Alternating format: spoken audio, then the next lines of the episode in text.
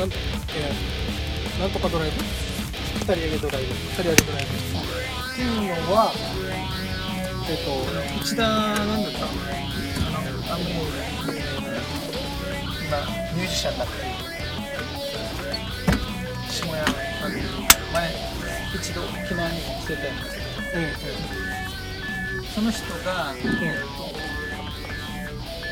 保険のあれでもあるわけさ保険のトップセールスマン。でもあはいってこういう活動をしながらなんか自分のいろんな聞きたい人ので CD を作ってみたいな、まあ、下屋のうん。ドライブ版はいはいはい。をやってて、うん。で俺はその人知らなかったんだけど結局下屋がその助手席に乗るパターンがあって、はいはい。下屋からこの CD を手に入れてあ面白いことやってるなと思って。なるほど、僕はなんかこれあのあ顔見ながら喋るのが苦手で。うんうんうんじゃあちょうどいいんだこのパターンが。そうそうそう。これこれぐらいだと喋りやすいなっていうのがあって。うん。なるほどだからこのだけど車を走らしながら喋るっていうのうん。割といいよね、うんそうですね、うんうん。なかなかいいあれがあの話が膨らんでいく感じがします。コメント向かって「うん。はいどうぞ」みたいにやるとねなんかもう完全にシナリオ取っとかないと難しいけどん。これだったらまあ雑談的なものでもそう。できるかもしれないね。そうなんですよ。あのなんだろう。うんなんかああのあまり考えずにその時のその時のノリでうん。やっていく感じで。うんうん。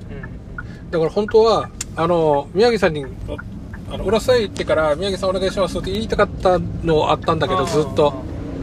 なかなかなんかななんでか知らないけどタイミングが合わなくて。うん。うんだからもう今日はあの来るんだったら1時間だけちょうだいと思って時間いやいやいやちょうどいいよちょうどいい。はい。ちょうど今すぐ眠るわけじゃないし、うん。多分1時間ぐらいしたらトロトロっとなってくるかもしれないからねちょうどいい。そっか。さっきほらあの子供がさもう中3になってって言ってたじゃないですか、うんうんうんお疲れ様です。だけど本当にさ、うん。あのーやっぱり一つ一つ、うん。ね自分も人生生きてきてで結局戻っ戻るわけにはいかんから、はい。ね、結局は50、うん。今年4、はい。54になってもあれだと思った。結局80になっても多分80になったら初めての80ああそうそうですね。だからみんな、ん。なんかこっちから見たら80の人ってこれぐらい分かるだろうとかさ、うんうん。ね、人生分かってるだろうと思っても80は初めての80なわけではいっていうのを最近とっても感じてて、あななんか結局はうん。どっかでやっぱり人は子供とか自分の人生に必ず、が今までね学校卒業した後は仕事辞めたりとか何かない限りね区切りがなかったけど、うん。あこういう子供の成長でも区切りがあるんだなっていうのを、うん。まあ、やっぱり幼稚園からね小学校中学校長いからね、うん。だから初めてのなんか区切りみたいな。ああ特にもうミギさんのところってほら、うなんていう単純にパワーがすごいじゃないですかその3人揃えば。そっとこう4名うんすごそうそうだからあのーそれあのなんていうのえっとまあまあ中学3年にもなったらもうきなんか聞き分けができてっていうか、うんうんその前はねあのまあ言ったらあれだけど動物飼ってるようなもんだろうなと思ってて、うんうんそこからそうだね確かにあの言われると、はい。自分でご飯を食べてくれるようになった時にはもう一つ大きなもううん重荷が取れたわけさ、はい。食べこの3名に食べさせなくてもいい。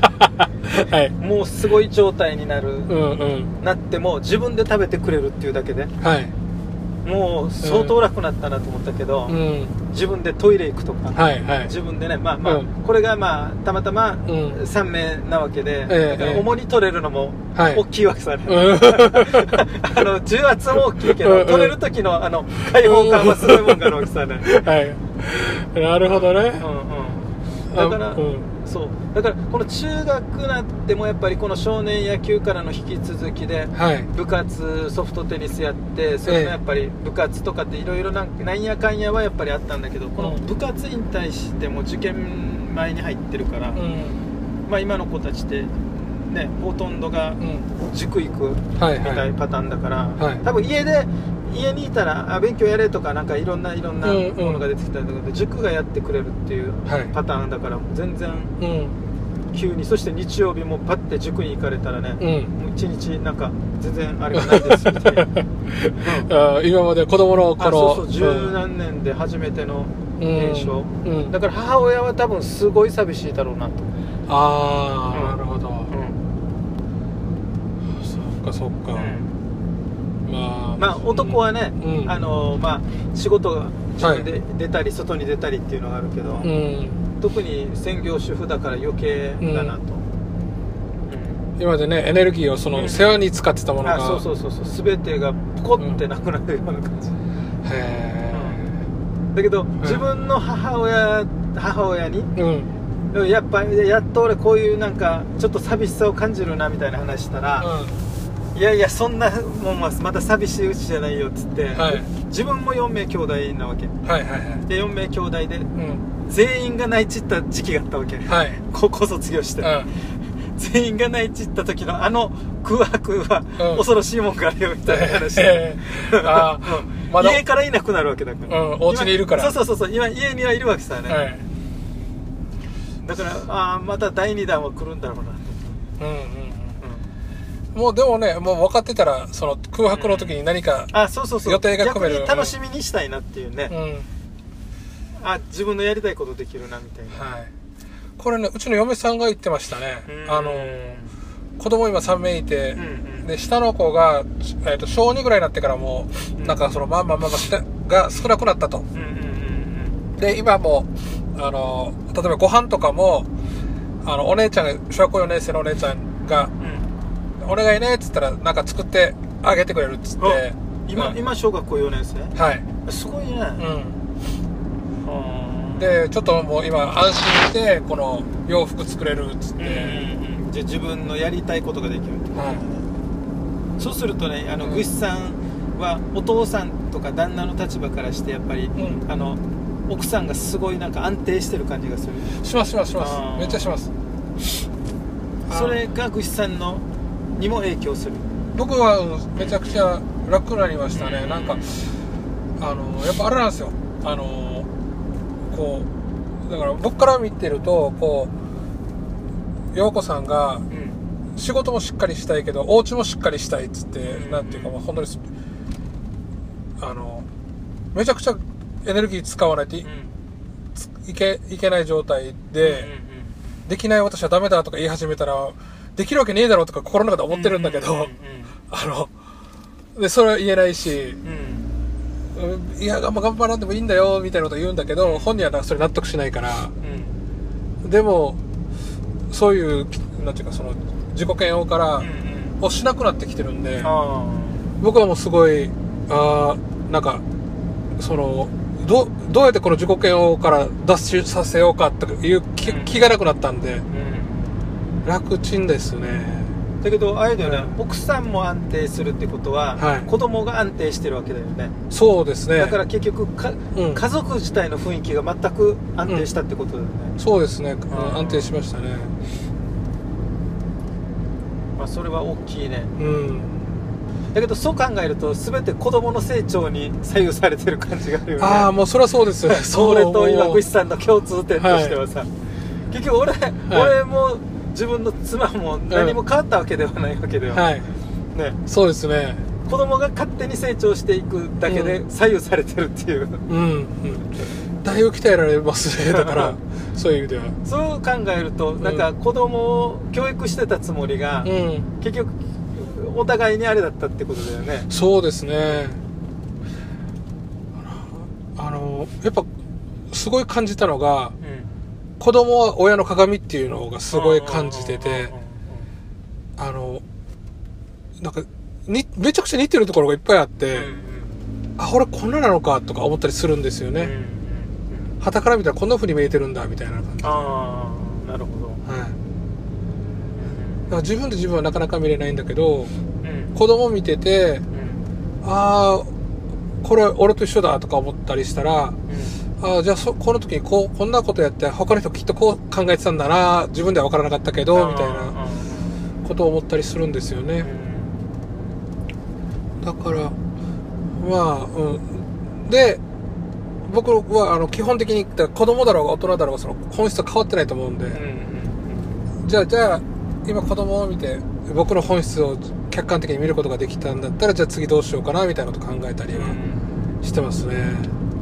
えぐしさんはじゃあ今、ええ。あのこういうまあ子供も奥さんも安定してきたことで、え割と自分の。考えるものっていうのはすごい自分がやりたいことだけを考えられるようになってるってこは、大きい、はい、それとは、が、まあ、いろんな、うん。まあ、今までの悩みっていうかはい。負担、まあ、うん。奥さんに対してね、はいはい。とかっていうのが消えた消えたっていうか、まあ、負担が少なくなったってことは割と自分の一日の中、まあ、頭の中っていうのかな。はい。はなんか自分中心に考えられるようになっそうですね、うん、もう少しずつそういう風に変わってきてますね。た、もともと自分中心ではあったんだけど、うあの、それでもなんか気を使うところうんのエネルギーがだいぶ減ったっていうのがあって、うん。そこが今は、い自分ではいいいいリズムになってきてるなとは思いはします。うんやっぱり、うんあのーまあえーグシさんと付き合ってこの何年か見てると、はい。やっぱり今、あの那覇に住んでた頃からうん読谷に移って、うん読谷に移ってこのまたシェアハウスをはいはいを始めるまで、うん。そしてまた初めて今って言ったら割と分かりやすくあるよね。ぐしさんあの 喋ることとか、はい。フェイスブックの言葉とかで、ええ。あ今なんかすごい楽しんでるんだなとかああ今ちょっとなんかモヤモヤしてる、複雑な気持ちなんだなとかね。あ、そうです言葉ね。いやいややっぱりさ、このあの DIY うん。またやりましたってペンキ塗るとかっていうのはうん絶対余裕がないとできないですよね。そうですね。まあやらんでもいいことってみたいな話があるから、買ってこればいいとか。うん。うんうん。そうそうそうそう、そうなんですよ。だからそういうのってん。大事だよね、その時間。はい。うん。うん、あのだそこがすごいあのたまに言われるんだけど、あのいちいち自分で選んでから、うん。業者に頼めば早いのにうん。とか、早くて綺麗なのにとか言うんだけど、うん。言われるんだけど、うん。僕ねあのだ最終的にはゲストハウスがやりたいわけではなくて、あのそうやって自分で何でも経験する人っていうキャラクターを作らんといけないなと思ってるんですね。うんね、うん、だから、あの、ほら、あの、民旅館業の申請とかも、うんうん。あの、そういうね、あの、行政書の先生とかにお願いすれば、うん。あの、いちいち自分でこんなことしなくてもよかまあ、った。生産性だけ考えればね、効率だけ考えればね。あんな、なん、あの、時間かけなくて済んだんだけど、うん。でも自分でやることによって、こう、なんていうかなこの話すネタにもなるし、なんか、あの、その仕組みとかも、うん。あの、身をもってわかるし、うん。でそれが嫌いじゃないんだよね、僕、うん。あの電気工事士の資格も取ったぐらいだから。はい。でただうん。ただ必要に迫られて取るって感じじゃないですよね、あ、いや、そうだよね。ね。そうそうそう、頼む。そういう、あの、思った時に思ったことがしたいっていうのがあって、で、資格持っとけばそれができるっていうのがあるから、うんね、あの、こう、あっちこっちコンセント作りたいのにうんう、ん。まずは電気、ああの、工事を頼まんといけない、とか、っていうのが、だから、えっ、と、今日のペンキ乗ったり DIY とかも、頼めば別にやってくれるもことだろうけど、なんかこう、パッて、今やりたいと思ってたけど、今できるっていうのが僕にとってはすごい重要なんでね、うん、そういうことができるようになってきてますね。まあ、だけど一つ何かやるっていうのは、やっててやってての集中する楽しさと、はい。完成した時の、うん、まんまあ、自己満足の世界であっても、はい。人に売る売るレベルじゃなくても、うん、まあ、達成感はあるよね。ありますね。ちょうどえ今この話が出たからパッと思い出したんだけどえはい。自分の長男が高校生だからうん自転車通学してて、はい。タイヤがパンクしてたわけええ2日前にええはい。でパンクしたっていうからじゃあ俺がもう、うんあのもう忙しいだったら自転車屋に持って行ってあげるよって言ってえ今自転車屋って昔みたいに街の自転車屋っていうのがなくて。もうあんな作本とか、はい。メイクマンとかあんなとこに持っていかないといけなくなって、うんうん。行ったらやっぱりそこに集中してるわけよみんな。うんうんうんうんだから3日待ちですとかって言ってるわけ、へえうん、3日預か、ま、み待ちっていうの3日預かり、はいはいはい。3日預かりの間に直しますって言っててえあまあお願いしようかなとちょっと思った時に、うん。あ明日勤労感謝の日あ勤労感謝、えうん。23日、はいはい。で休みだと思って、えそしてたまたまセミナーもうん講演会も何も入ってないえと思って、じゃあもう3日待つんだったら僕自分でやりましょうかねってタイヤとかチューブ打ってくれますかみたいな話したら、うん。ああるよって言ってたんだけど、後ろのタイヤねって言われて、はい。あ後ろですって言ったら後ろはねチェーンとかいろんなのが絡むから、はい。バラして組み立てられるかなみたいに言うわけ、うんうんはい。だけど一応自転車だよなと思って車じゃないしとうんうん思って、うんもう最悪、うん。別に最悪つ戻せなかったら戻せないでも 誰かが戻せばいいだろうみあたいな話はいはい。でチューブとタイヤ買って、うん。2時間ぐらいこの格闘して、うんうんうん。はまあ錆びくって外れないネジとかいろんなのをはいはい。はい外すとかね、ええ。だからなんか充実した時間だったの。ああはいわかりますわかります。そしてまたチェーンをはめるとかっていうのも小学生以来だから、えただ今の子たちあれだね。えうん。チェーンってほぼ外れないような今自転車仕組みになってるんだね、そうですね。うん。うん、だから自分たちが小学校の時ってしょっちゅうずっとずっと自転車乗り回してチェーンが外れて、えみんなチェーンをはめるっていう、えはいはい。ね。こんなしてガーって回したらはまるよみたいなはい。のをし自然に覚えてたんだなと思って、うんうん。久しぶりにバラしてチェーンも外してうん。やったらあなんか達成感もあるけど、うんでこれできた ね自転車のタイヤ交換できたから何なんだって言われれば 何なんだなんだけど、うん。なんか楽しかったっていうのがある、うん。うん。達成感もあるし、はい。あでできだからできなかったことができるようになる、うん。あれだろうね。喜びは子供も大人も一緒なんだなっていう。そうですね。今までできなかったうんうん。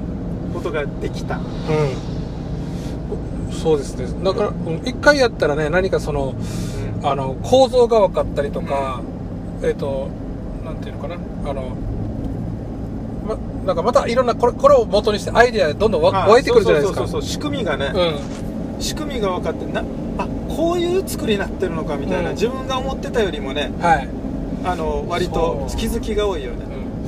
うん、僕だからあの今のお家あのこの宿、うん。自分でぶっ壊したじゃないですか、うんうんうん電気ってこんなやってやってるんだとか、うん。天井裏がこんななってるんだって初めて知ったんうんですよね、今までだからあの自分のアパートとかうんうん新も、築だからね。うん、特にあのだから全部業者さんがやってくれてるし、それを見に行ったところでねその仕組みまでは見えないわけですよね、あのああここができてるここができてるっていう話しかやってなくて、でぶっ壊した時に天井裏のこれがこうなってるああなってるって言って、なんかあこんなすごい単純だったんだっていうのがいっぱいあって、ただあのほらお家って綺麗に作られてるから、その継ぎ目とかがあまり見えなくて、うん。こういう仕組みみたいに見えるんだけど、一つこう天井裏上がったら、うん。あもうただむき出しでこう、うん。線があってダクトとかもただボコってくっついてるだけだなっつって、へ穴があってすごい分かって、うん。ででじゃあじゃあ自分でもやってみようって思ったんですよね。これこれできるわみたいな気になって、そうそうそう。多分だからじ今の自転車の話とかもなんかねあの一回壊して戻せたらうんうん。もうなんか怖くないじゃないですか。うんうん。あのじゃあ今度じゃあちょっと考えるとタイヤをこうなんていうのその径を大きくしてみようとか、うん。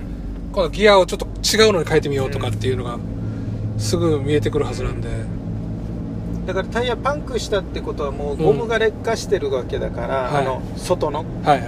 チューブじゃなくてタイヤの。はい。だからもう本当に外してみたらボロボロだからうん。でき後輪できてうん。やっぱり後輪が綺麗なゴムになってうんうん。軽くなったよって子供が言うから、はいはい。あじゃあ前輪も変えようかなと思ってるわけ。はいで前輪もボロボロだわけよ本当は、はい。うん。だからパンクしてもおかしくないし、うん。もうゴムもね、うん。あのひび入ってるわけ。ですはいあ今度ぜ後輪が大変って自転車の人は言ってたから、前輪はもっと楽だったらね、うん。まあ、チェーンも全然絡まんしはい。あ前輪だな今度はっていう。うんうんうんだけど今回、うん。自転車に3日預けてもいいかって俺どうせ 3, あ3連休だしたまたま本当に3連休当たってるし、はい。子供がはい。い。いかと思ったんだけど、うん。あ4月になったらあと3台自転車買わんといけんなって、うんうんうん。あのこの中学中学3年の子が高校行くから、はい。あ3台買うんだったら、うん。もうタイヤぐらい親父は買い切れるようになってた方が、そうですいいねんだなみたいな話。まあだから1台犠牲になってもいいかみたいな、そうですうんうん。ねだからそのきっかけだったけど逆にだからあのう職人あお金払ってさせると確実だし、うん。自分はね他の時間使えるんだけど、はい。そこに具志さんみたいに、むうん。一見無駄なようだけどそこに時間使うっていうのん。大事だ、大事だなっていうか楽しいなと思って。うん楽しいですね。うん。まあいろんな理屈よりもねただ、た単純に。そうそうそうそう。うん。うんなんか仕上げの時にとかね。そうそうそうそう。自分がなんかできだからさっき言ったようにできなかったことができるようになる楽しみっていうのは、うん子供の時は毎日のようにそういう楽しみを味わってたかもしれないんだけど、はいそしてできないっていうことに対してあまり尻込みしなかったはずなんで、はいはい。うん。だけど大人になるに従って、うん。あできないはずとかうどうせできない難しそうだからやらないとかってなんか判断するような自分が出てきてたんだなと思って、うん。だからグイスさんが多分あのシェアハウスを自分で手作りでたうんうん。建物を壊したり、はい。天井を外しましたとかっていうのは、大人の人がまあグイスさんのうん友達がみんなフェイスブック見ると多分違う刺激もあると思うわけ。はいあってなんでグイスさんってうん。もともと自分たちのイメージからすると、うん。たたまたまもともと大工だったとか器用だったとかっていうイメージがないわけさ、ねうん。だから余計さうんグイスさんが電気工事しとりました、うん。天井もはい。外しましたとか、うんうん。塗りましたとかって言ったらうん。あの影響は高いね。うん。うん。はい。だからもともとなんか何でもできるような人っているさね。はい。もともと大工でもありましたとか、はい。設計もできました。だからそういう人ができたってなると、ん。やろうともないんだけど、はい。どうせああの人だったらできるだろうって、う。ん。だけどグイスさんの影響っていうのは多分さ、はい。大きいよ、あうあそう。いい意味で。うん。ん、だけどこの前ね、うん。あの講師に今度なりますって言ってた、梶原さうんん梶原さんも、はいはい。結局うん。グイスさんと話できたっていうのは大きいと思う。あそうですか。もともと結局タイプ的にペラペラしゃべるうん。とか、そういうのが上手な感じの器用なタイプじゃないでしょ。見た感じもそうですね。だからグシさんがこうこうこうで俺もこうだったんだよみたいな話したら、ん。全然あれだあいいんじゃないかなまあそうですね。本人ねあのまああまり大っぴらにはできないって言ってたから。だからさやうん。やりたいことで、はできなかったことができるようになるっていうのはもうな大人になったらやっぱ増やしていかないと楽しくないんだろうなと。うん大人さっき言ったように、ん。あれでしょもうすぐちょっと先が先を見てしまって、ええ。あ多分これ失敗して難儀で終わるなみたいな、はいはい。やらないとか、うん。絶対できないってうん。自分で決めるさ、そうですね。うん子供は決めないから大人が見てたら、お前このままバラバラにしたらこのラジオもう絶対二度とあ 二度と組み立てられないだろうって思うのもうん。子供はそれを疑わないんだよね、うん。だからそういうのって毎日楽しいだろうなとそうですね。あで大人になってもそういうことができているっていう人がやっぱりた例えばグシさんとかが身近にいるっていうのはうん。いい刺激だよね。そうですねもうあのなんなんかこう思い立ったらやらずにいられないから性分として。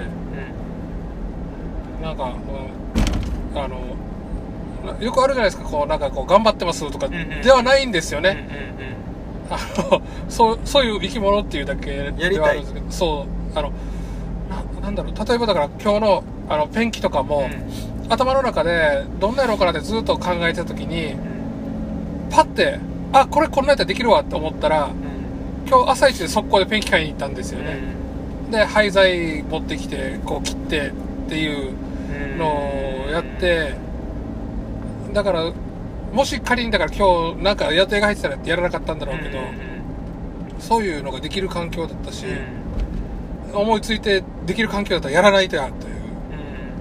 ところですね、まあうん。まあ、そのそのこのせ性分のせいで大面倒くさいこともいっぱいあるけど。面倒くさいことはいっぱいあるんだけど。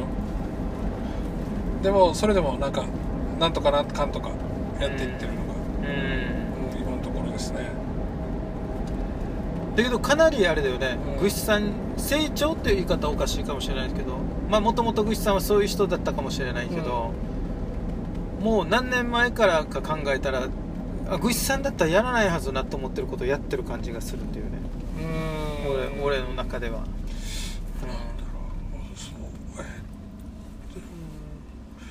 だから割とーうん。あのこのパソコンとかに長けてるっていうはい感じからするとこういうアナログ的なものはね、うん。普通手出さない人の方が多いかなって思うわけよね、うん。やっぱりあれだけ便利な箱を扱,、扱えるような人はさ、はい。だからどっかにあるのかなそういう具志さんの本本本性みたいなのが。あ本性っていうの？でもねやってること自体は本一緒なんですよね。パソコンでなパソコンもうん。あの結局こうできるようになったっていうのはうん何回も壊してるんですよ。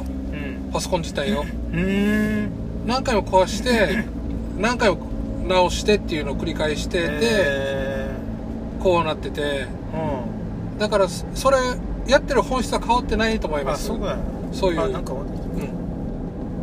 あのここで渡れたら壊れ怖いな。それもあれだよ。これハイライトしとかあの対抗来なかったらハイライトしないと怖いね。そうですね。これ今老人だってよ老人。釣り竿やばいよやばいやばい。だからあの逆にパソコンだったからあの物理的なもんって大変じゃないですか。うん。壊したら戻すのが。うんうんうん。パソコンって壊してもあの元に戻しやすいんですよね壊してってどういうどういう壊れ壊し方なの？ど壊るっていう。えっと機械的に壊す壊るっていうこと時もあるしソフト的に壊す時もあるし。でソフト的に壊すのはもうまた最悪あの再インストールってやれば元に戻るっていうのが分かったからもうなんかいろいろあのまあちょっとあれだけどウイルスで遊んだりとかもうわざとやったりしたしうんでそれでなんかこう仕組みみたいのが分かったりとかもあったしハードもね壊した時ってうん。あのこうパーツで交換すればなんとかなるわみたいなのを学んであまりだからなんていうの、えー、とビビらずにいろいろ触れるようになったっていうのがあって。でそれと多分あの似てると思います。今やってること自体は。あ壊してもなんとかなるわっていう感があるので逆に言うとだから何ともならないところは触れないっていうかあの 構造のねあの柱までは触るささこれ触ったらやばいなっていうところは触らないし、うん、そうじゃない？なんかその上に乗っかってるものに関してはあの別にこれなくしてもうんこれ建物が崩れるわけじゃないかなと思ってって感じですかね。でこれからグシさんはどどの方向に行くんだろうね。あーどの方向？えっ、とね。行くんだろうねっていうか行きたい行こうとかっていうなんかはある？なんか。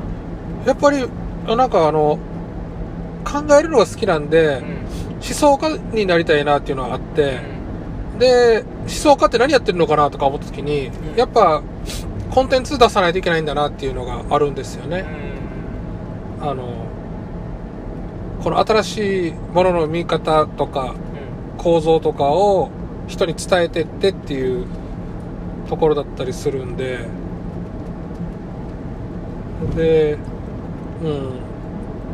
思想家ってななんか具体的にどんな感じになるの？えーとねどんな例えば？例えば。人に例えると。一人例えると。えこんこの人がやってるようなことをしたいっていうかまあまああのコンテンツは別として、ーはい。そういう生活、そういう生活、思想家の生活。あなんかどどんなどんな人？あれあの別に小説家とは違うんだよね。とは違いますね、ね。小説家はまたやっぱコンテンツを作るのが、まあまあ、一緒って言えば一緒なんですけど、あの、僕一番こう、憧れてるのは、うんうん。数学者のエルデシュっていう博士がいるんですね。うんこの人何やってるかっていうと、トランク一つ持って、うん。世界中の数学者のところを渡り歩くんですよ。うん。で、その世界中の数学者と一緒に共同研究をやると。うん。で、論文書いて、あの、なんかいろんなその問題解決に取り組んでって、っていうのをずっと一生やり続けてて、死ぬ直前までこの共同研究やってるんですね。うん僕これ、なんか自分の中でこう、理想だなと思ってて、こんなやって死にたいなと思ったりしたんですよ。しその、もう研究でこう計算してる最中にガクって倒れて、そのまま死んじゃうっていう。でなあとはなんかやっぱもうこうやっぱこういう人だからまともなコミュニケーションっていうか社会生活はできない。ああそうだよね。もう飛び抜けてるからね。そう。尖ってるからね。そう。そうなんですよね。だからうん。で僕あのやっぱり今こうやって車で話ししながら思うんですけど、うん。人がいるとうん。自分の思考がまとめやすいんですね。うん僕一人でやってるともうしいろんなものが平行にブワッと走るもんだから、うんうん。尻滅裂になっちゃうんですよ。うんで人が一人いると、この人に何か渡さないといけないじゃないですか。うんで少なくとも一つの流れじゃないと受け取ってもらえないじゃないですか。そこであの自分の頭をうまくあの一つにすることが整理できる？整理ができて、ん。はい。でなんかこうあので違うのに走ってるので言えば、うん。また違う人に話をすればそっち方向で固められるうんんですけど一人でねなんかこうコンテンツ作ろうと思ってしうん。喋ろうとか物書こうとかした時にうん。いろんなものがどんどんリンクしていってしまって、うんうんうん。まとまらないと。まとめきれなかったんですよ、へもうだから苦しくて苦しくて。今こんなやって人と話ししながらなんか出してる時はえおもなんか結構スムーズに。スムーズに出てるよね。はい。こあの話が。はい。うんうんだかだけど人はあれなのかな、うん。やっぱりこういう人に話するとか人に教えるとかってまあとにかくアウトプット的なものがらはい。実はうん。一番自分の考えがしっかりまとまっていくのかな、だと思いますね。だから自分がコンサルっていうか、まあ、相談が多くなって、はい。この相談受けるときにえ自分が半分以上喋った時っていうのは、はい。あんまり効果がないわけ。えああはいはい。うん自分相手が半分以上喋った時って、うん。うん相手は勝手に自分の中でうんうん。なんか完結させてしまうみたいな、っはいはい。ていうのをうん。あの今10年の中でこの5年過ぎた時ぐらいからかな。はいとってもあれだったね。かかんこの1対1でのあの、うん。相談業務ってなった時には、はい。から今グシさんが言うのはなんかすごい腑に落ちる、うん、うん。そうそうそう。なんかいっぱい悩みがあってなんとかなんとかもうどうしようもないんですよって言ってるんだけど、うんうん。話をどんどんどんどんさせたら、はい。勝手にあの自分で解決してしまうみたいな、そうそうなんですね。で逆にこっちがいっぱい喋ってうんこうやったらいいよこうやったらいいよって言ったら、うんうん。あっちは拒否するわけさ、はいはいはい。いやいやそれは分かってますけど、うんできないんですよみたいな、うん。だから解決しない。だからアドバイスしようとすればするほど解決しない。うんうんだからこれは不思議だなと思ってたんだけど、うん。今串さんが言うことで、あうん。まあまあ人っていうのはそういうものかもしれない、うん。うん人は喋りたいものであって、うん。し喋ることによって。うん。だから一人ずーっと部屋の中ではい考えて数式を作ったりとか、はい小説を生み出していくっていう人はまた違う、そうです、ね、あれかもしれないね、うん。違う世界かもしれない。そうですね。また違う世界だと思いますね。ただあのやっぱりこうこれ商業的にうん。やる人って、うん。やっぱこの編集さんとかとやり取りするんですよね、うんうん。あのこういうふうに考えたんですけどって言って。だからやっぱそういった意味でこうなんていうかなこの、結局同じようなことはしてるの？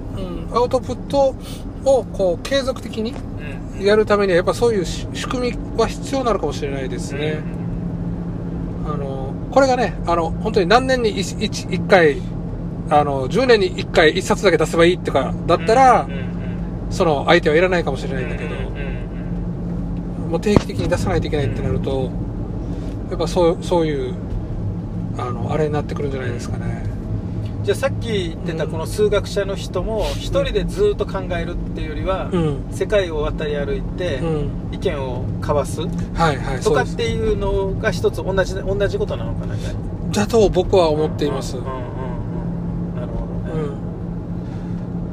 うん、でもうあのだからこうそういうお金とか給料とかももらってもすぐ人にあげてしまってって言って自分はもう寝るところだけあればいいっつって。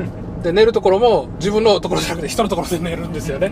あの居候してって。うん。でも僕はちょっとあのだからこのそれが偽装っていうのはゲストハウスでもちょっとやそれやりたいなっていうのがあるんですよ。うんうんどんな感じ？あのだから今ほら宮城さんが来てうん夜夜中からこの間話してるじゃないですか。うんうんうん。これをいろんな人とやりたいなっていうのがあって。だけどフェイスブック見たら割とやってるよねうん。さん。なんかこのあのゲストハウスのシェアルームのところで、はい。今日は何々さん。がゲストで来てうん。話しましたみたい。なああはいはい。そうそうそうそう。それがだからやりたいなっていうところだったんで。うん。で今今はだからあの僕がこう場所に人呼んであのこういうことやりますっつってやってるけどこれ何回もやってるうちにあの今度自分がやりたいんですけどっていう人が出てきたらうん。もうこっちとしては締めたものでうん。いちいち自分でこの企画立てなくてもそういう持ち込みがあるある状況になれば一番いいなとは思ってて、うん。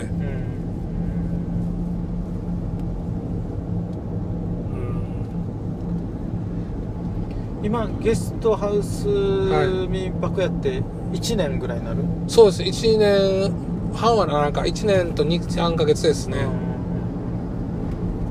もうじゃあ普通の日常になってるのこの商売って言ったらおかしいけどこのゲストハウス、うん。シェアハウスっていうのが。一応そうですね日常あもうあそこに出勤する感じなんで、1年間ずっとやってて、までまあ自分になんかうん。合ってる感じがする。いや合ってないです。合ってない。あれやっぱ管理はしたくないですね。管理はね、うん。管理は。まあ管理というよりはじゃあこう来た人と喋るとかっていうのは管理ではなくて。そうですね。これ誰かがやってくれたら一番最高ですね僕はね、あのだからあの2級講座とかうんうん。1級もそうなんですけど、宮城さんがそういうの全部やるじゃないですか。うんうん。そういうあーなるほ人ど集めてセッティングしてで僕はただその時間にパッて行って喋ってっていう。あそうそういう感じね。うんなるほどなるほど。それは全然もう楽しくてそればっかしずっとやりたいっていうところで。ああなるほど。うん。うん。だから演者演者演者になるのは構わないっていうかそれは多分向いてると思います僕は。あそれからすると、はい。自分は例えば親塾をセッティングする、はい。じゃあ例えば領収書作ります、はい。あの次、ん。何名分の印刷をしますとかっていう、その準備してる時間ってうん。全く苦じゃないわけさ。ね、はい。うん、あのそのその日の, うん。あの情景を浮かべて、えもう作業でもなんか全然苦じゃない、えはい。だからそういうからすると、うん。グシさんとはうん。合うかもしれないね、そうですね。この例えば俺が2級講座じゃあ、うん。集めました、はい。日程も会場も抑えました、うんうん。じゃあ何い何いつ喋りますかっていうパうんターン、うんそうがそうそう。俺はなんか俺が絶対こうやってるのになんでお前喋るだけかっていうのは思わないわけ、うんうん。やってる自体もうん。全然苦じゃないわけさ。ねあ。会場を抑えるとか。あはい。だからもう完全に半年前の会場まで全部抑えるわけ。それがねすごいなと思って。だからそれが苦じゃない俺の役割かもしれないなと思って、今うん。グシさんがそれを言った時に、はいはい。僕はもうだからそれがすごいめちゃくちゃ助かってて。であのなんだろう。うん。それが多分僕はあの表現はしたいけど、うん。あのその表現のうん。えー前段階の準備とかうん。にエネルギーが注げない。あとそれをキープし続けるの。うん。でね、あのーこん今まで来た人に、はがき出そうっつって、ポストカードも印刷したんですよ。もう住所が聞けれなくて、またこれ出さずに止まるのかなとか思って、やらんといけないなってずっと思ってるんですけど。ーあーで、うん、ただね、商売としてやるんだったら、これはやらんといけないことであるんですけどね。うんうんうんと奥さんは今度のやらない？はやらないですね。うん嫁さんもあまり、うん。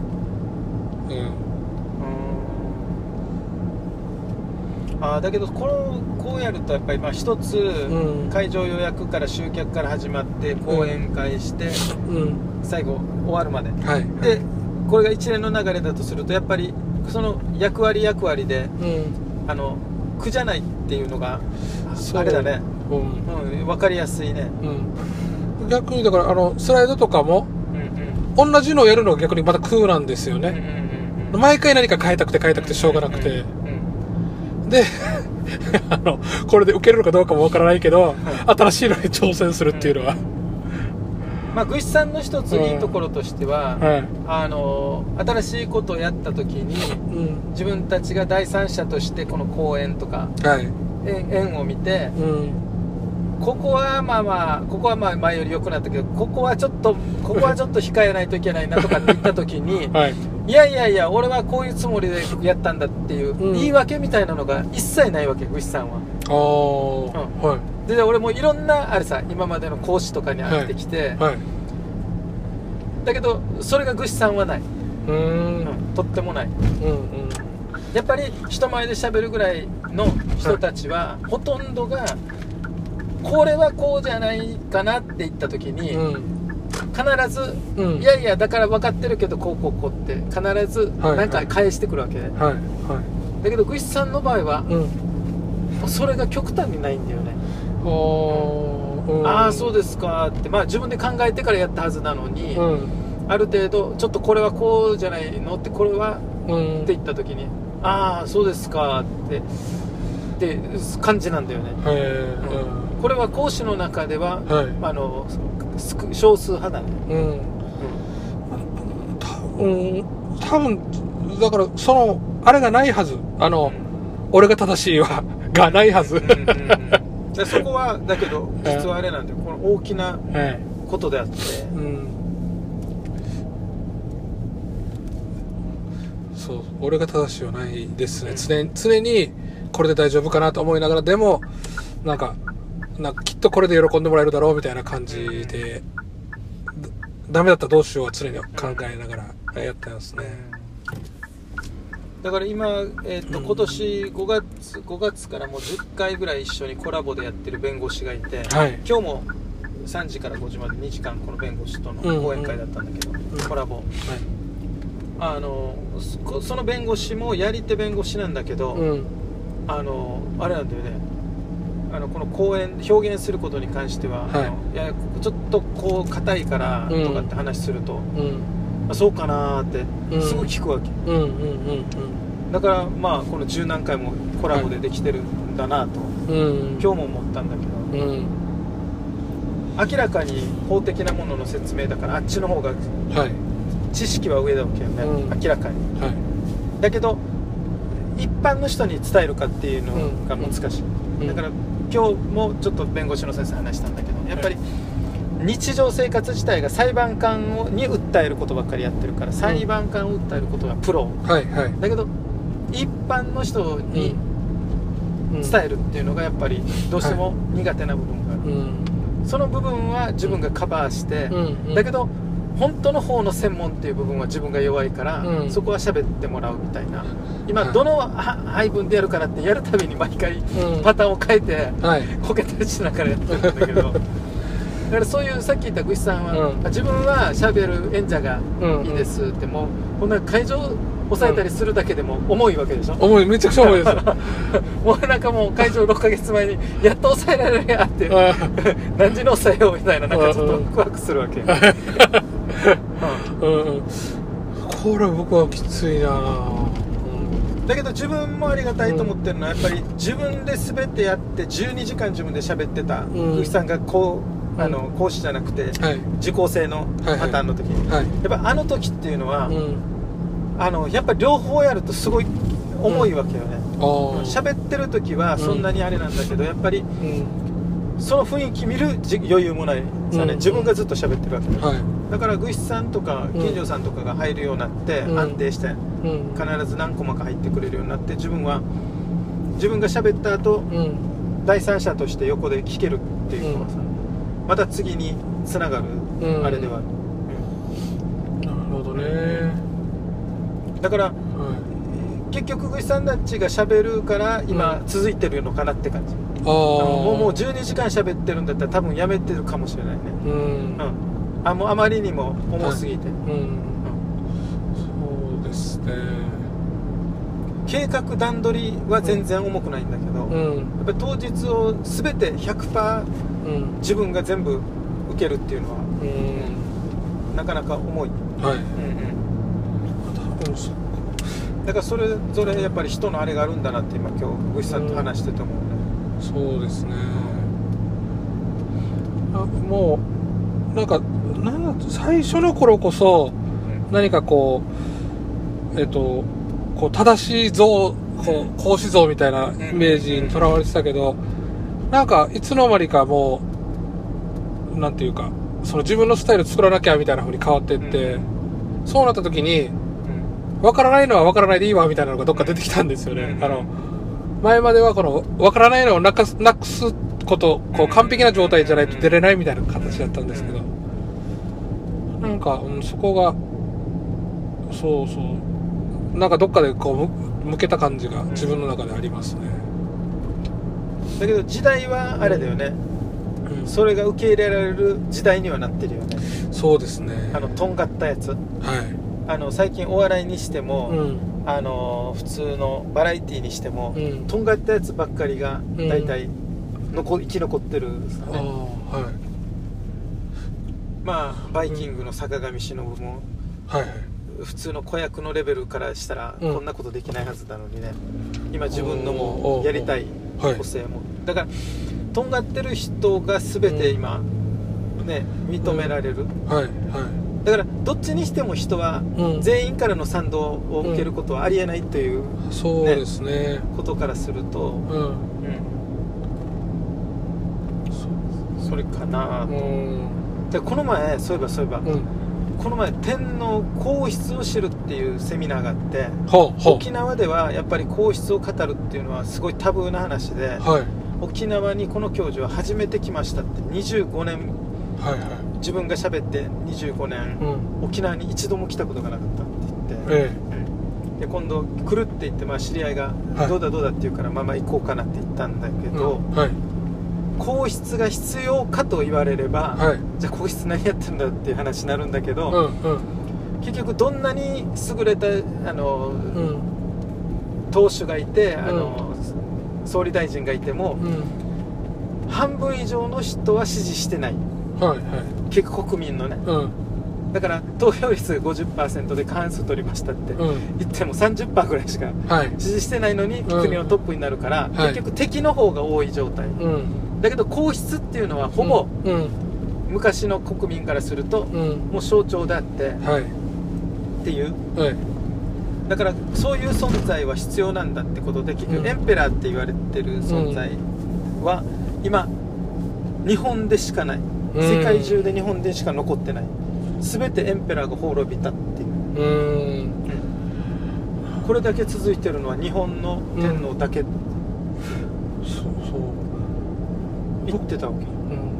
あの僕ねこれあのなんだったえっ、とねそあの組織のあり方論みたいなのが話があった時に一番強い組織ってあのいろんないろんなプレイヤーがいるんですよ。リーダー格がいたりサブリーダーがいてあとなんていうのじゅあの兵隊がいて、えっ、となんていうはぐれ者がいてみたいな感じで、でだけど一人だけ絶対必要な人がいてこの人っていうのがつ守るべき存在。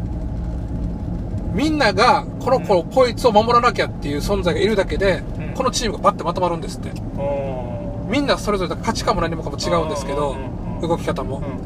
うん。それぞれが持ってるあのあそれぞれがその能力を何に使うかってこいつを守るために使うっていうのがあるとバッて、ま、あのその組織がまうん。あのまとまるしうん。すごく強い、えーと自分が死んでもこいつが守られればいいみたいな感じでなっていくんですって。で僕ねだから天皇とかってそっちじゃないかなと思ったりしてるんですね、あのこの偉いからみんなハってやるんじゃなくて、あの逆でみんながこの人を守りたい。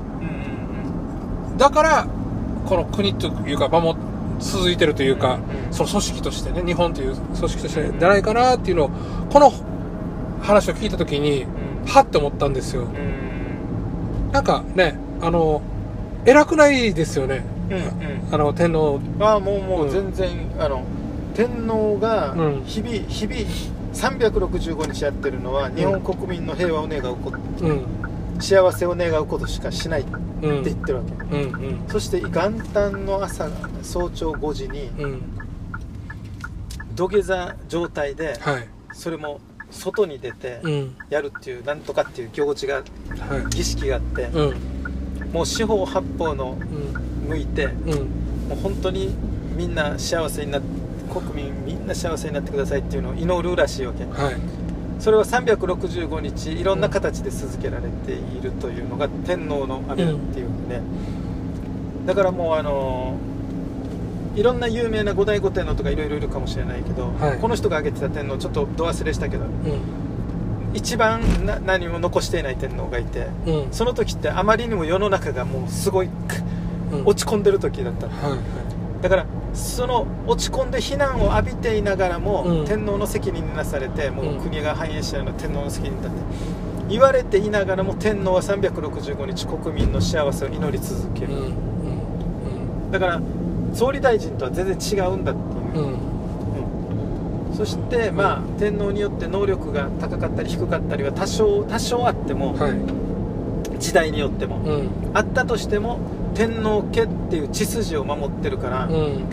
生まれた時からうん。お前は一生うん。国民の幸せを祈るんだってうん。やられるからそんな大きな外れがないらしいわけ だから結局自民党が滅びるとかはい民主党が滅びるとかあんなことはないらしい。うん。だから日本の天皇っていうのがうん。世界で唯一残ったエンペラーって言われててだから今天皇の名前分かりますかって聞きよったわけ。はい。これほぼほぼうん。国民に聞いたらほぼ答えきれないって。うん。言っててうん。当てていいですかって言った時うんみんなうってなって。え。そしたらこれはほぼ留学生に私の教授でやってる大学で留学生に聞いたらほぼ答えきれますって言っててえだから日本はうん天皇天皇ってうん。言うんだけどエンペラーっていう時に昭仁うん。エンペラー昭仁ってああはいはいあいうのうん。昭和の。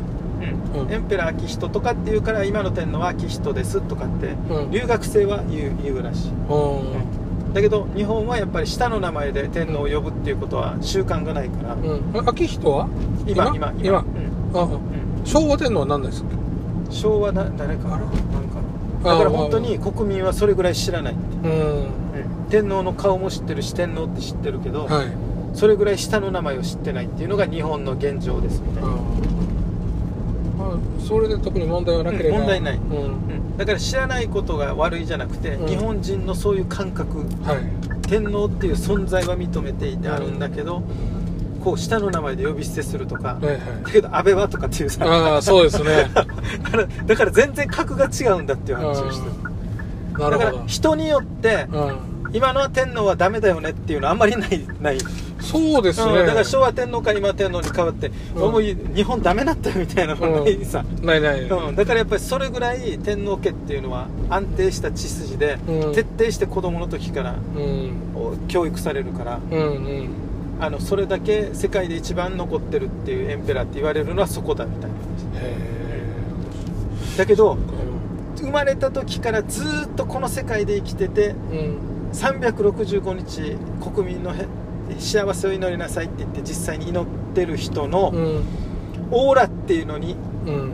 合いませんかみたいな感じの結局はこの講演会だったわけ、おー。あれがあるでしょ。365日ずっと全国からはい。天皇家の、はい。あのこう、えー何？うん。皇室の中に入って、はい。掃除をするっていう、はい。なんとか団っていうのがあるさね。有名な。うんちょっとわからないですけどはい。これがあるっていうのも自分も初めて知ったんだけど、うん。うん。それそれって5日間ぐらいうん。宿舎に泊まって、ええ。ずーっと通って掃除をするわけよね、はい。同じジャンパーを着て。うん。その時に自分の友達がそれを5日間行って帰ってきたから俺は誘われたんだけど、ほとんど中を見学して歩くらしい、うん。めったに見れないとことか中を、うん。絶対テレビにも映らないような。うんはい。そういうとこを見学してももう掃除自体はあまりそんな重労働でもないうん。らしいんだけど、やっぱりうん。明かされないすごいんだぜって明かさないこの凄さっていう、うん。誰にも知られなくても私は祈ってますとか、うん。誰にも知られなくてもここはもう国民のためにこういううん。社を作ってうん祈る場所ですとか。さ、うんだから人に全然言わないんだけどずーっと祈り続けてますっていううん人間とうん。あこの掃除しに行ったら一日なんか声をかけられる日があるらしいよ。はいはい。その時に普通の人間とは思えないって。へえだから俺はどう見ても、うん。どう見てもテレビで見たら一応普通の人間さ、うんうんね。まあちょっと偉い人かなみたいなね、うん。ちょっと育ちがいいかなぐらい、はい。もうそのレベルじゃないっていうことを直に会った人しかわからないんですっていう話をしてて。じゃあ俺の自分の友達も行ってどうだったかって聞いたら、うんもうオーラが半端じゃないって芸能人とかのレベルじゃないっていうんですね。へえだから人間、うんずーっとこの人たちのために国民のために祈り続けてると人間ってこんな人になるんだっていう。っていうわけ。だからそれに会うだけでも相当な価値があるよみたいな、へえなんとか金の段みたいなのがあるわけ、はいはいへうん。えすごいな。だからすごいらしいこの子の。一回、ん。み間近で。うんだからまあちょっとこの教授が言うのはもしかしたらちょっと持った話を持ってるかもしれないんだけど、このずらーってこの掃除する人が並んで、うん。あの園園遊会みたいな感じで一人一人うん。あの天皇が声をかけていくらしいんだけど、はい。その人の目の前に来た時に隣の人は天皇の声が聞こえないって言われてるらしいわけだから天皇が具志さんに対して喋ってる時には、うん。ええ俺隣に立って次だなって待ってるけど、うん。天皇の声が聞こえないっていうぐらい、うん。天皇はこの人にだけうん全ての言葉を集中させるらしいわけさ。ね、うん。だから他の人に聞こえないっていうまあこれは大げさな表現かもしれないけど、うん。それぐらいうん。天皇の言葉っていうのは、うん本当にただあありがとうねありがとうねっていうレベルじゃないという、なるほどね。うん、そういう話をうん。沖縄で今度できたのは大きかったですみたいな話してて、うん。うん、だからその教授はさ、うんうん。絶対全てがいいとは思わないし、うん。あれなんだけどそういう天皇皇室っておあの日本に世界で最高に長いエンペラーっていうのがいるということをまず知ってほしいうん。あの認めるとか認めないとかじゃなくて、知ってほしいっていうことでずーっと喋り続けてるらしい、うん。まあ普通の大学教授をしながらこれ全国、へえやっぱあれですかねあの沖縄でこれができないかったのはやっぱあの戦争のせいで。もう結局天皇自体受け入れないさね。あーもう戦争のあれで。だからはい。まあ、天皇が来るって言っても火炎瓶投げるかなっていうような、ね警戒があるぐらい。うん。だけど最後にさうん。この人が言ってた天皇は平等に国民の幸せを祈ってますけど、うん。平等っていうことはうん。平坦にではないですよって。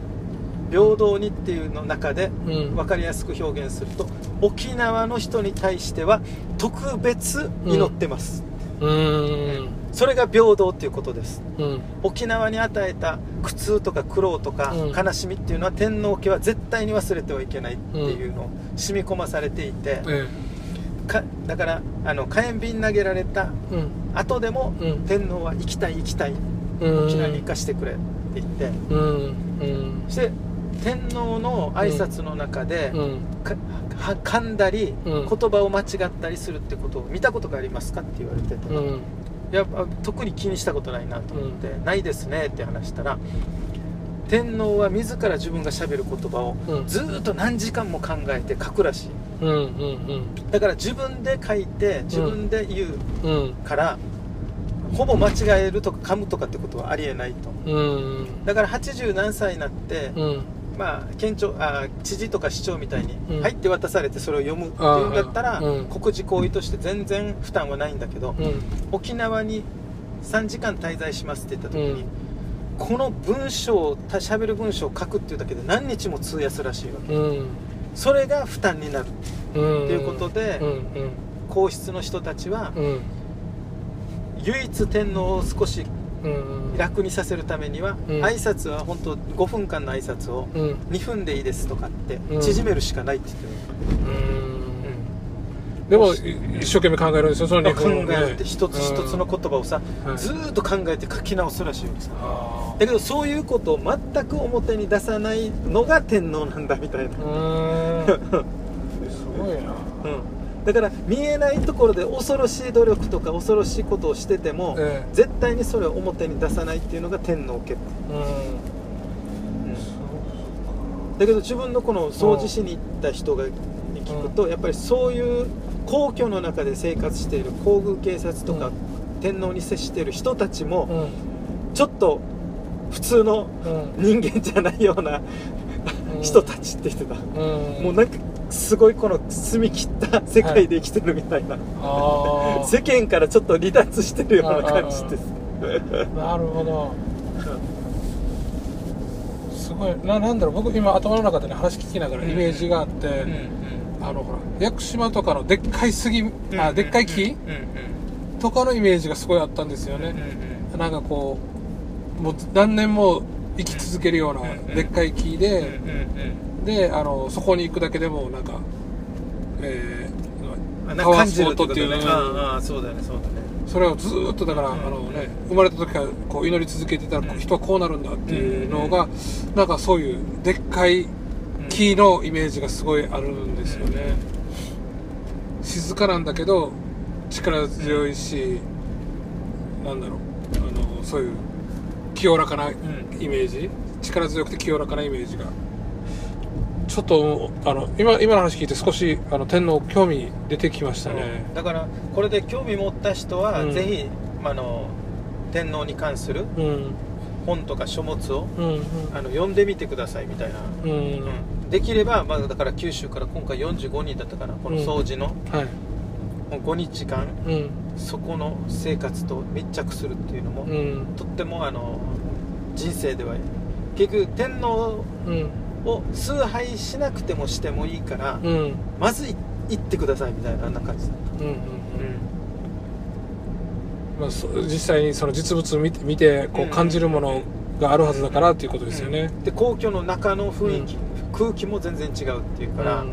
あのちょっとあれに似てるんだろうなと思った。今あの3年2年前からうん。毎年あの年に1回必ずうん。あっち行くことにしてるわけ。伊勢神宮。ああはいはいはいはい。で、うん。その伊勢神宮行っている2泊3日の間はずーっと参拝ばっかりするわけさ。ね、うん。ジュエさんなんかが、はい。ずっと参拝30箇所ぐらい、うん。朝から晩まではい。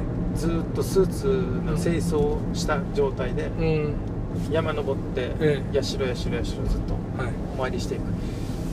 だからその中で12箇所30箇所のうち1箇所か2箇所はうん。自分の願いを言っていいっていう社があるんだけど、うん。それ以外は基本的に伊勢神宮は感謝する。うんうん。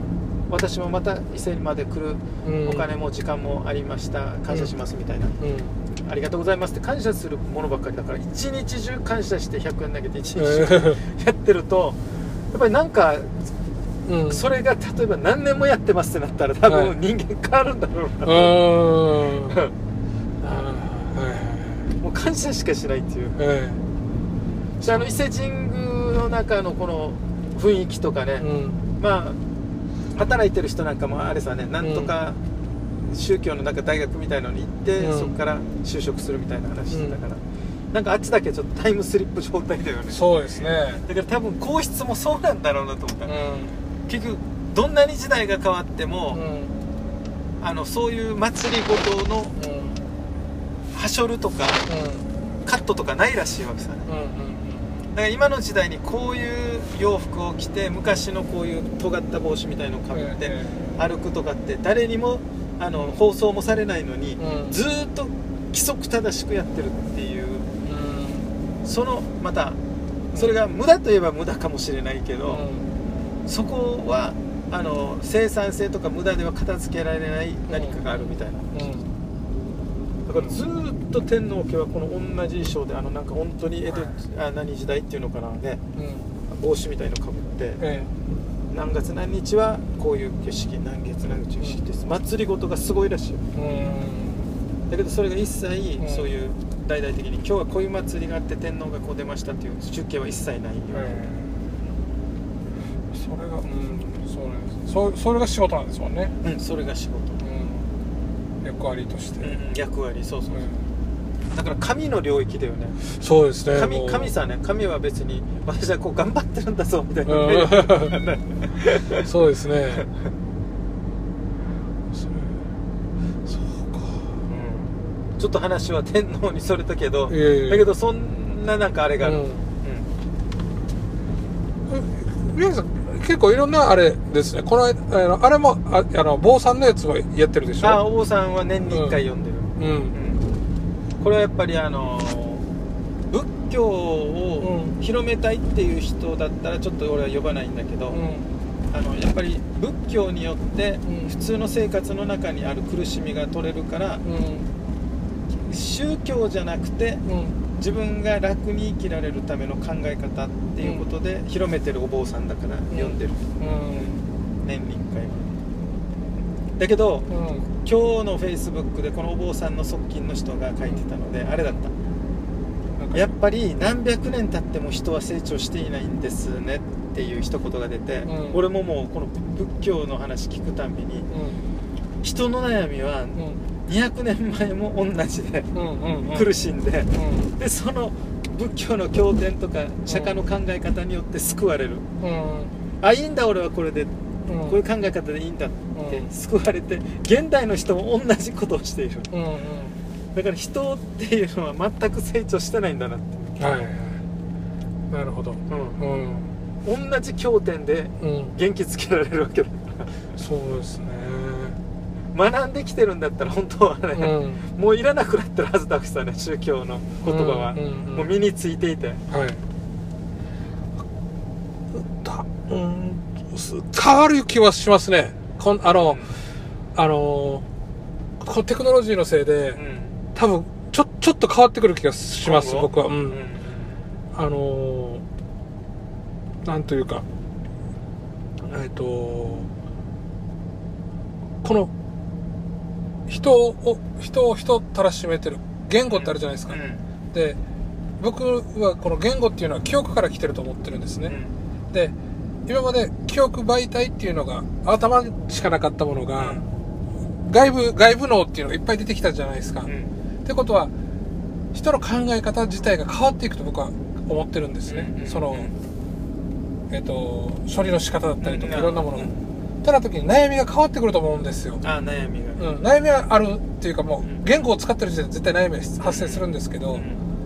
その質が変わってきたりとかうん。であのほら寿命が長くなるだろうっていう話もあるし、そうするとあのね仏教でいうところの4つの空がなくなるかもしれないじゃないですか。うん。でももしくはこの人が生きるっていうのはどういう意味かっていうあたりのこのうん。概念が変わってきてしまうと、うん死というものが存在しなくなった瞬間にうん。それが空ではなくなってしまう。苦しみが苦しみではなくなってしまうから。んじゃあじゃあはいあハッピーですね。ちゃんちゃんで終わるかって終わらないと思うんですよそこは、うんまた違う形のあの苦しみは人は生み出すだろうし、そしたらそれに対してはまた新たなこの捉え方教えっていうのはまた返ってくるんじゃないかなテクノロジーによってとういうんふうには思ったりしてますね。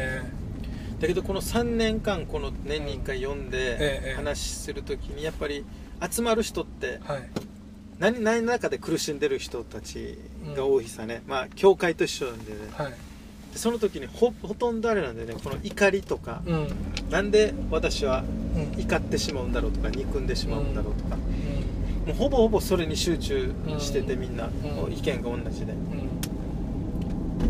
だからイラッとするっていうのはなんでかみたいな、どう処理すればいいんだみたいな。うん。話が多い。だからそういうのもなくなるかもしれないってこそうですね、えーイラッとするなうんただ究極的にはだからグシさんはあれかな、あんまり先とかうん。過去を見てうん。なんか今をちょっと落ち込んだりはしない？えー、っとね落ち込んだりはします。あのなんだろう。今とか先とかっていうよりは僕の場合ちょっとあのえー、っとなんていうのかな。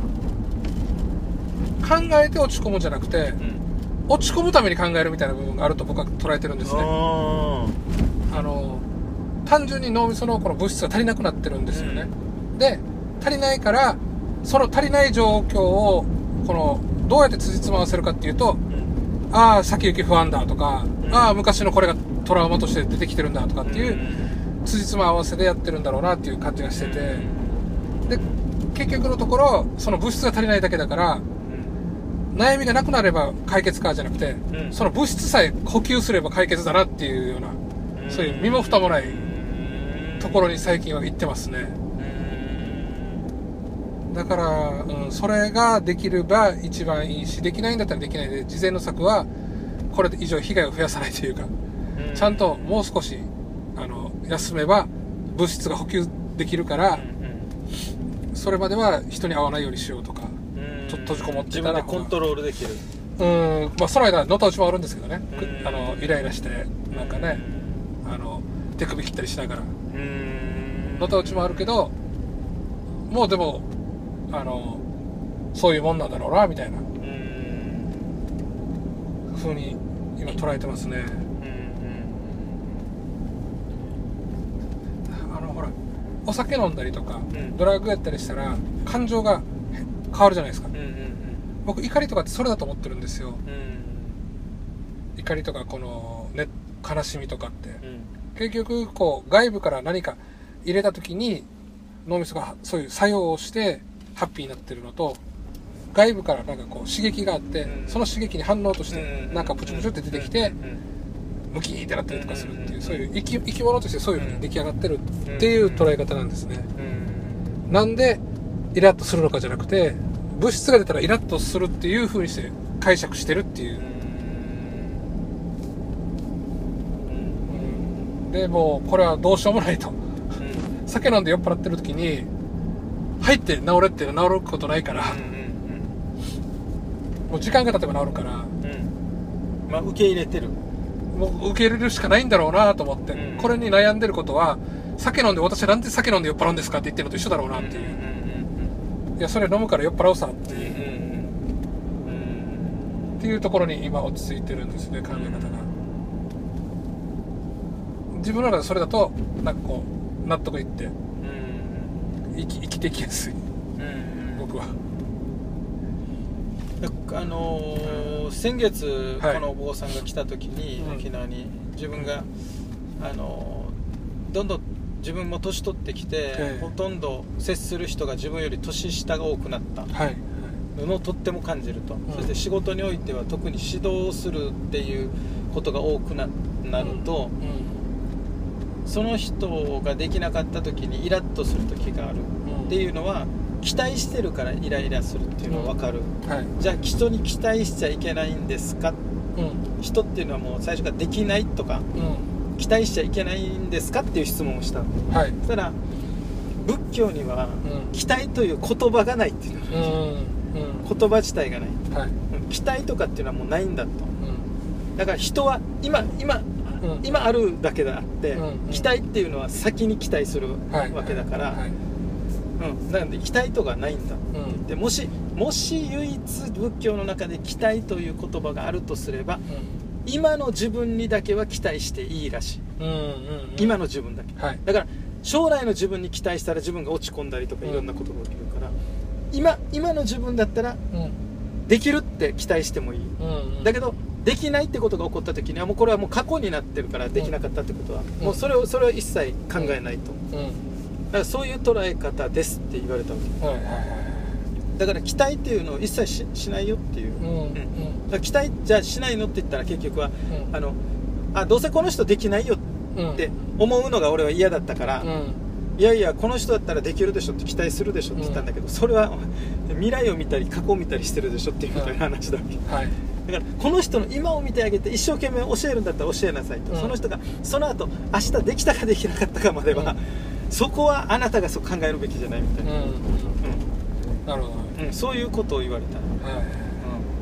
うん、だから今を今をっていうあグイさんあれでしょ？瞑想できるでしょ、でできる。あ瞑想ややりますよ。はい、うん、だから瞑想できるっていうのはだから本当にあれなんだろうなと思った。この結局はもう全然そこに左右されずにうん。今今はあれでしょ？瞑想って。そうぼ僕の場合はあのあれです。そのできるだけこの言語である言語を飛ばそうとしてます、うん。あのさっきちょっと言ったけど言語ってき記憶から来てて、うん。記憶ってむ昔のデータなんですよね、うんうん。昔のデータを使って未来を予測したりとか、えっ、と現在をこう認識したりとかするんですけどそれをその解釈したりとかっていうのを全部なくしてって言語をなくなくどう言語をなくそうなくそうなくそうっていう感じですね、ってことはイコールこう今うんうんうん。こう期待もない、うんうんあうんうん。かあか過去の記憶もない、うんうんうん未来のうん予測もない、うん。えーいろんな解釈もない、うん。今しかない。今今だけこうっていうところに行こうとしてます、あそうだよね、はい。だからこのこれができるっていうのはすごいなと思うけどね。やっぱりなかなかねあのいろんな CD とか本とかテクニックとかいろいろやっても、はい。はい。なかなかそこその瞑想っていうのができるっていう人ははい。多分10人に1人もいないんじゃない？か、これ鍛えたらできるようになるんですよ、うん。ね、だから言うさね、うん。できる人はね練習すれば。でそれをうん。例えば朝やりますって言ってうん。やった後っていうのはなんかすっきりする、僕はすっきりします、うん。あやっぱりみんなねそうそういうね。うん。だから全然あのそれをや朝朝とかまあ何かできるっていうのは違うよっていう話をするうん。うん。あのーなんなんていうのかな。あのーえっ、とあ常常に常にいろんな刺激が入ってくるじゃないですか、で僕らその常に入ってくる刺激を選んで処理したりとかしてるわけですよね。でこう選ぶっていうのがあのそういった言語とかを使って選ぶっていうところになってきてるんですけど言語なくしたらこう全体から入ってきたのが全体がただ処理するだけっていう状況になった時になんかそのほっとけば綺麗に本棚に本を並べてくれるみたいな感じなんですね。そこに石とかが入ってくるとなんかこういびつになってくるんですよ。このなら本の並べ方その刺激の処理の仕方とかが。いやきっとこれはこうだこうなはずだとかなんか変なわけのわからん並べ方になっていくとえちょっとー自然に並んでいくと。うん。理想的なところで。そうそうそうそうというところに僕は行き着いてますね今のところは。今今だからあの僕今すごいねあの思ったのがですよ。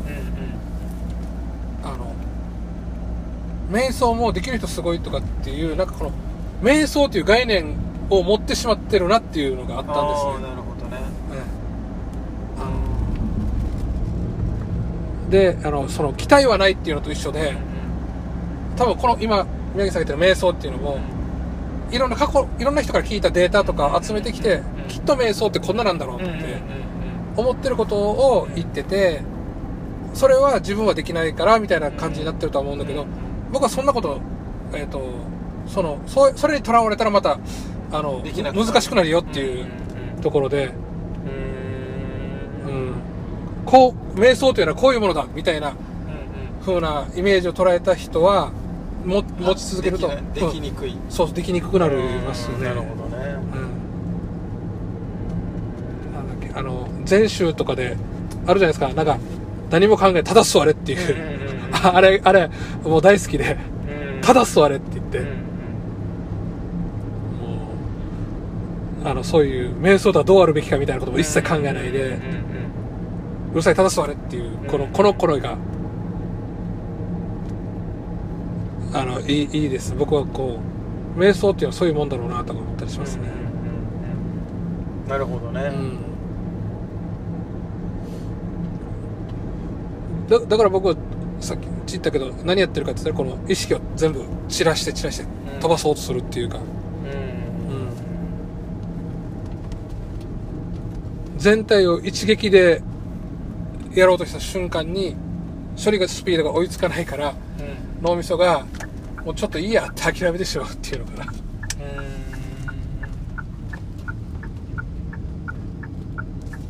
ここロータリーになってるの？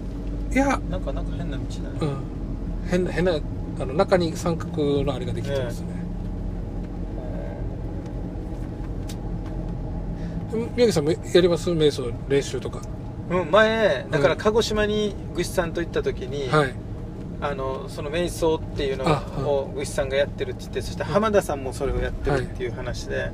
あだけどそういうなんかすっきりするっていうんだろうなってみたいなイメージがあって、うん。そうこのか鹿児島のブックボックスで具志さんが、あんな本があるよとか、CD もあるよって言って買って、はい。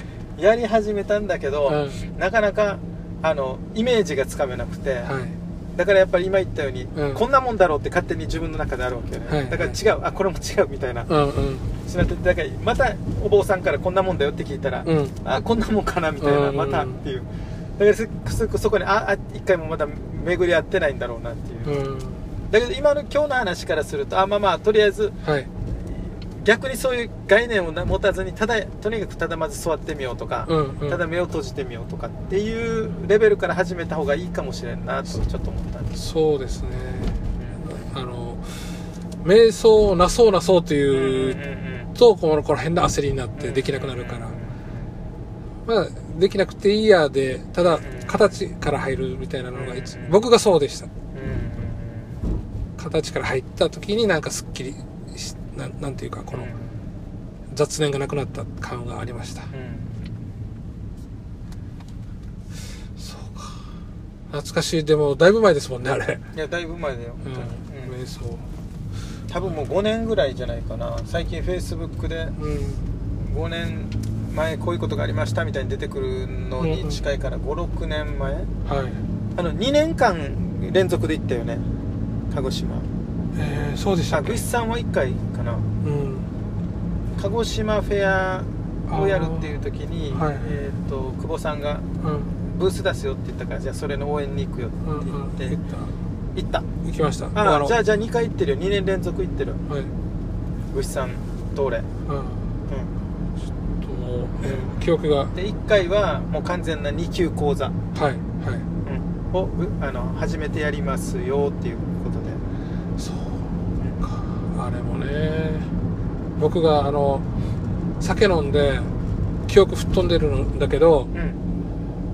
こう多分だから勢いで行ってるんですよ。ややりあの手伝いに行きますからみたいなこと。でじゃあやるからみたいな話になった時にえ俺そんなこと言いましたっけ？っては言えなかったから、えーじゃあ行きます行きますっつって。ー、まあ、結果的に良かったんだけど、うん、2年連続で多分行ってるよ、うん。鹿児島には、そっか。あ、そうそうそう。あの、この間、あのーえっと、成田さんが、あの、名古屋の成田さん、うんうん、成田さん、うんうん。うん。なんか、また違う教会の、あれ、うんうんうんうん。あれ、作ってるよね。長木さんが作ったやつ？長木さんとは違うんじゃないか。違う。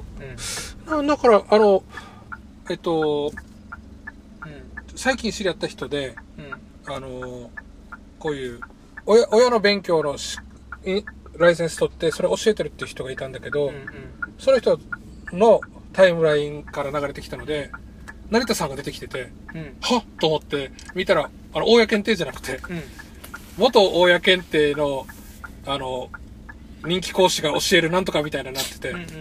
あれ何これとか思ってみたら、親検定と全く同じような、うん。あの結局協会みたいのを立ち上げてる。うん。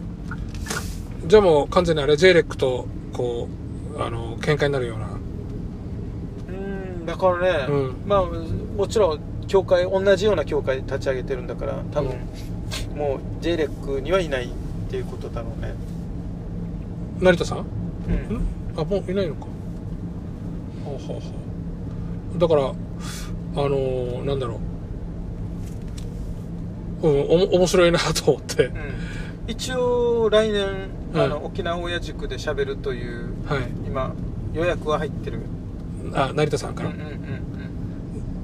じゃ本当は今年喋る予定だったんだけど、うん。本出したっていうことで、はいはいきっかけでっていうことで。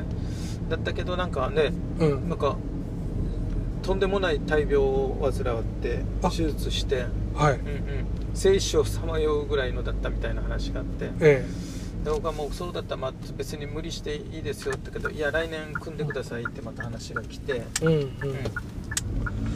まあ、今のところうん。あの夏の夜バージョンに呼ぼうかなという、はうん。まあ体調次第だけどあうね、ん。そっか。まあまあ J 力どうなるのかなとか思いながらうんうんうんうんなんかだからやっぱり j レックのやり方にあのうん。そぐえない人は自分で作っていってるみたいな感じだよね、うん。長木さんもだし、あと相続に特化したとかいますもんね。毛利さんも？はい。毛利さんはもう完全にあのビジネスだね。このなんか協会立ち上げビジネスみたいななんだったら、はいはいはい。あの家元制度。家元制度。うん。もう完全にそれだね。だから、あの英語がうん。なんか、英会話からはい。相続からああいろんなの。いろんなのやってる。教会立てて。うんまあまあちょっと変な言い方したらあのネットワークビジネスと似てますもんね。あそうそう。だから、ん。あれではないんだよね。この不動産業界に特化すあの自分がそもそも好きでっていう感じじゃなくて、うん。一つのビジネスとして捉えはい。だから別に不動産じゃなくてもいいんだっていう感じ。うんうんだね,、そうですね。ん。相続ってそれでまた不動産から相続ってまあまあ、うん。関連あるからそっかなと思ったけどもう 英会話からなんからいくともう、完全にその家元制度をただ当てはめていく。だからうん。自分が喋れなくてもいいわけっていう形、前沖縄に来た時にそういう話をしてうんうんうんあだけど来週来るんだよ。またトマトハウジングのあれで、毛利さん？うん。うん。なるほど。でもだから、うん面そういう、うん、あののにはあれなんだろうね得意なんだろうねこういううん。結局は専門の人をしっかりこうやるんだよって講師にして、うん。自分がもう自分ができない範囲に、はいはいまあ、相続までは自分で全部、うん。自分が一番わかりますみたいな感じだったけどはい。もうもうそこからあとはもうあれだね。完全に専門家を引っ張って、うん。もう仕組みを立ち上げてしまう、うん。うん。もう完全にオーナーだね。うんうんうん。うん、うん、面白いねあのほらさっきいあったじゃないですか。あの僕はただ演者やりたくて、うんうん宮城さんはこの、ていうのその、しうん。えー舞台作ったりっていう、んんん。準備とか準備とか。セセッティングっていうのは自分は全然。森さんがやってるのもそれみたいな感じですよね、うんそういう講師役の人がうまくできるような状況を作っうんてっていう集客してっていう。でそのうん。受けた人の中から、まあ、JREC のマスターみたいに講師を勝手に増やしていく、うん。そしてこの講師がまた、はい、まあ、浦田さんがやったように結局はうビッグな講師を作れば、はい。その人がねはい。集客してくれる、んうん。ね。そしたら浦田さんみたいに、はい。海外に行っても、うん。勝手に JREC ははい。何人かのねこのうん。メイン的な講師がいれば、はい。北海道の原田さんみたいな感じでずっと、そうですね。た築き上げてくれるっていう。うん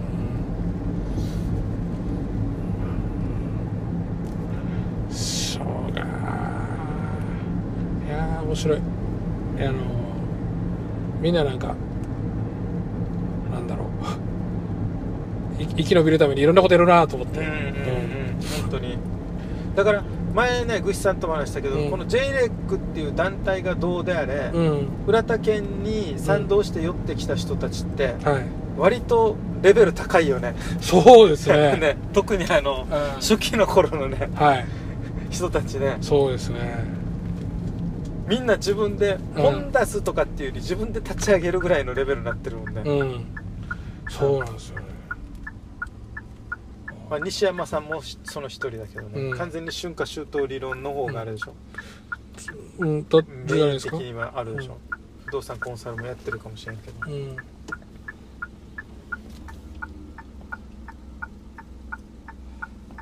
春か理論とかすごいなこの作った人すごいな神田先生。神田神田先生が作ったの？えー持ってきたの？うんとねもともとのだからあのライブ先生がいてあのそういううん。あのアストロロジーのうに多分だからこの分かりやすくしたのが神田先生でん。あとマーケティングとかくっつけて。うん。世の中に出したわけだ。うん誰もが分かりやすいようにとかそうです。みあのなんていうの？マーケティングだね。うん。切り口ねあのきちゃんとあの、うん。分かりやすいようにやって、だからどんなに腕のいい職人がいてもその一人の職人のレベルで終わるからね。そうですね。それはまた別問題でこういうマーケティングの人が入ってこないとダメだね入ってきてくれたらあこれがの1000人2000人ってうん。家元みたいになるわけだよね、そうただの一職人で終わってる人がたくさんいるわけだよね、そうですね。でこの一職人の人が経営うん上手かって言ったら分からんわけだからね。そうですね。ただただ一つの店運営するにしてもね。うんうんだから寿司職人として腕はいいけどうんうん。って言ってもねうん。店が潰れるとかね、そうですね。うん、結局は経営者だからね。はい。そうまあうんあの車のギア僕はイメージがありましたあの東大卒の誰だった？のあれ。誰だ？あれをなんかしょっちゅう本書いて売り出してた。どどの？ちょっとど忘れしてるな。東大卒金森さんかな？あ金森さん金森さん金森茂樹。はい。あいあの人も結局完全なマーケティンうんグでしょ、そうですね。結局は自分で弁護士だろうが歯科医者医者だろうが、自分で全部使うわけだよね。そうですね。マーケティングわかる人は結局分野関係ないんだなっていうぐらい恐ろしいよね。まあうんあのだからいろんなものに挑戦していろんな失敗もしてるとは思うんだけどその結果としてはいろんなものでこの成果を残してると思いますね。ねこの基本とは一緒で。だけどさ10年ぐらい遡るとさ、うん。ホテルがビジネスホテルとかっていうかあの全部あの地方のビジネスとかダメになってきてはい。運営が。はいそれをバンバンバンバン買い取ってたわけさね。はいはい。で今民泊っていうのが出てきて、うん。だから相当儲かってるんだろうなと思うよ。あの時買いまくってたからね。うーん。うん。本当に、うんうん不動産うんっていうののかで不動産を知ったおかげでうん。今度このホテルビジネスっていう、はい。廃れてきてるのをうん。バンバンバンバン買い取ってはい。で廃車もそうさね。そうですね廃れてきてたらうん。バンバンバンバン買いまくって、うん。だけど入り方が面白いよねそう。最初はあれでしょ？結局このうん。歯科医にマーケティングのうん。セミナーをやったわけだよね、うんうんうん。セミナーをやってどうせこの人たちは職人じゃないから、ん。その中あ職人だから、うん。その中で多分ビジネスとしてこれを俺の話を聞いてもうん。経営者としてうん。いけるのはまあほんの一握りだっていうことで、うんうん結局そのセミナーを受けたけどできない人たちのうん。失敗していく、うん。司会としては一流でも、ねうんうん。経営ができなくてダメになっていく人たちの敗者をはい。どんどんどんどん勝っていってるわけそうです。だから経営が上手なんですよ経営ね。そこが、あの M&A っていうのと一緒全く一緒ですからね、うん。考え方は。だから弁護士だろうがホテルだろうが、うん。もう全部全部自分のあれだもんね。うん。最近ねまたダイエットいろいろやってるし、うん。うん、また新しいこう開拓していってるなあんまりにももう税金払ってたらこのふるさと納税に恐ろしい額を寄付してから ふるさと納税の本出してるそうそうそう。うん。ただではただではこすまんよなう何やってもネタにしてコンテンツにしてしまうっていでもう、金に最後なるね。うん、経験が全て。そうですね。失敗を全て経験とかまた本格力っていうのも文章もあるからね、そうですね。メギさん本書かないの？いやいや俺本今あのあれだよタイムス住宅新聞連載してて、うん。これ本格ってなんかとってつもないなってなんか思ってしまうね。いやこれ今まで書いたらまとめるだけでいいじゃないですか。ああ連載を？うん。だだってほらいろんどんなあのー単行本見ても、うん。全部連載をまとめてる。ああうん。あの例えばこの週刊誌とかのコラムをまとめて一冊、ね1年間コラムやったのを。そうそうそうから住宅新聞のやつをまとめて加湿して、えー、こっちはです。ね